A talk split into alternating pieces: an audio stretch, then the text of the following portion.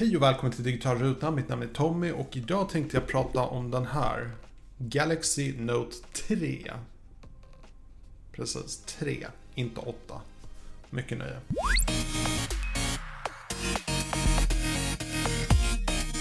Så den här släpptes där vid slutet av 2013. Jag köpte den 2014 i alla fall och det här var helt klart en mobil före sin tid. Den kunde till exempel filma i 4K, den hade slow motion, den hade en fantastisk OLED-skärm.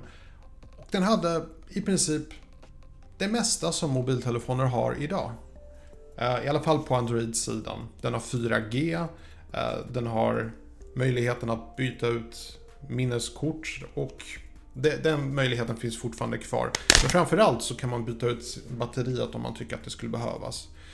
Skulle man även vilja så kan man köpa ett tjockare batteri, då blir det ett tjockare skal, men då får du dubbel batteritid. En helt fantastisk mobiltelefon i min mening. Den är inte perfekt och skulle jag säga vad den gör sämre än dagens mobiltelefoner så är det två saker.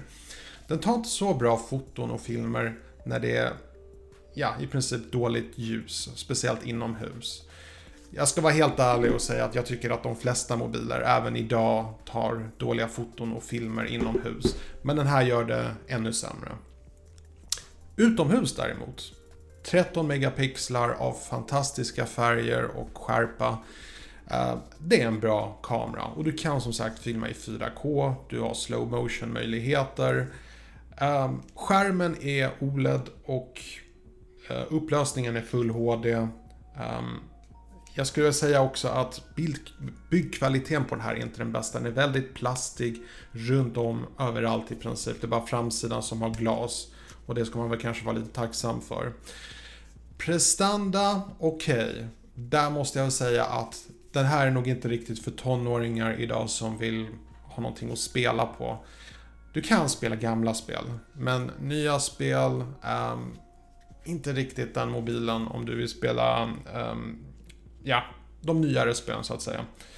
Eh, men för oss som kanske är lite äldre och mest använder det här som ett verktyg för att kommunicera, för att ta oss ut på social media, läsa nyheter, Twitter och så vidare. Så är den här faktiskt helt fantastisk. Och som sagt, jag gillar faktiskt möjligheten att den har utbytbart batteri. Det betyder att du skulle kunna ha ett gäng batterier i ryggsäcken eller väskan och eh, bara byta ut när det skulle behövas. Um, batteritiden är väl kanske inte den bästa om man jämför med dagens. Processorer har blivit lite mer strömsnåla. Uh, men så är det med all teknik, det blir ju faktiskt oftast bara bättre och bättre. Observera att jag säger oftast. uh, har du möjlighet att köpa den här till ett bra pris? Helt klart ett bra alternativ även i år, även 2018. Och jag tror faktiskt att den här kommer kunna användas bra länge till. Det som jag önskar att den hade mest av allt, det är någon form av um, touch ID, någon form av um, fingersensor så att det blir lite säkrare inloggning. Det är tråkigt att köra lösenord varje gång man ska låsa upp den. Um, men förutom det, eh, helt fantastisk apparat och med tanke på att den här ändå kostade 5000, vilken är en, ja, hälften av vad flaggskepp kostar idag och att den fortfarande, skulle jag säga i alla fall, fungerar väldigt bra än idag. Det är en bedrift.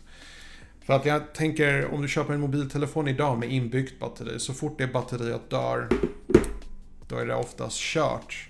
Du kan lämna in den på en dyr reparation.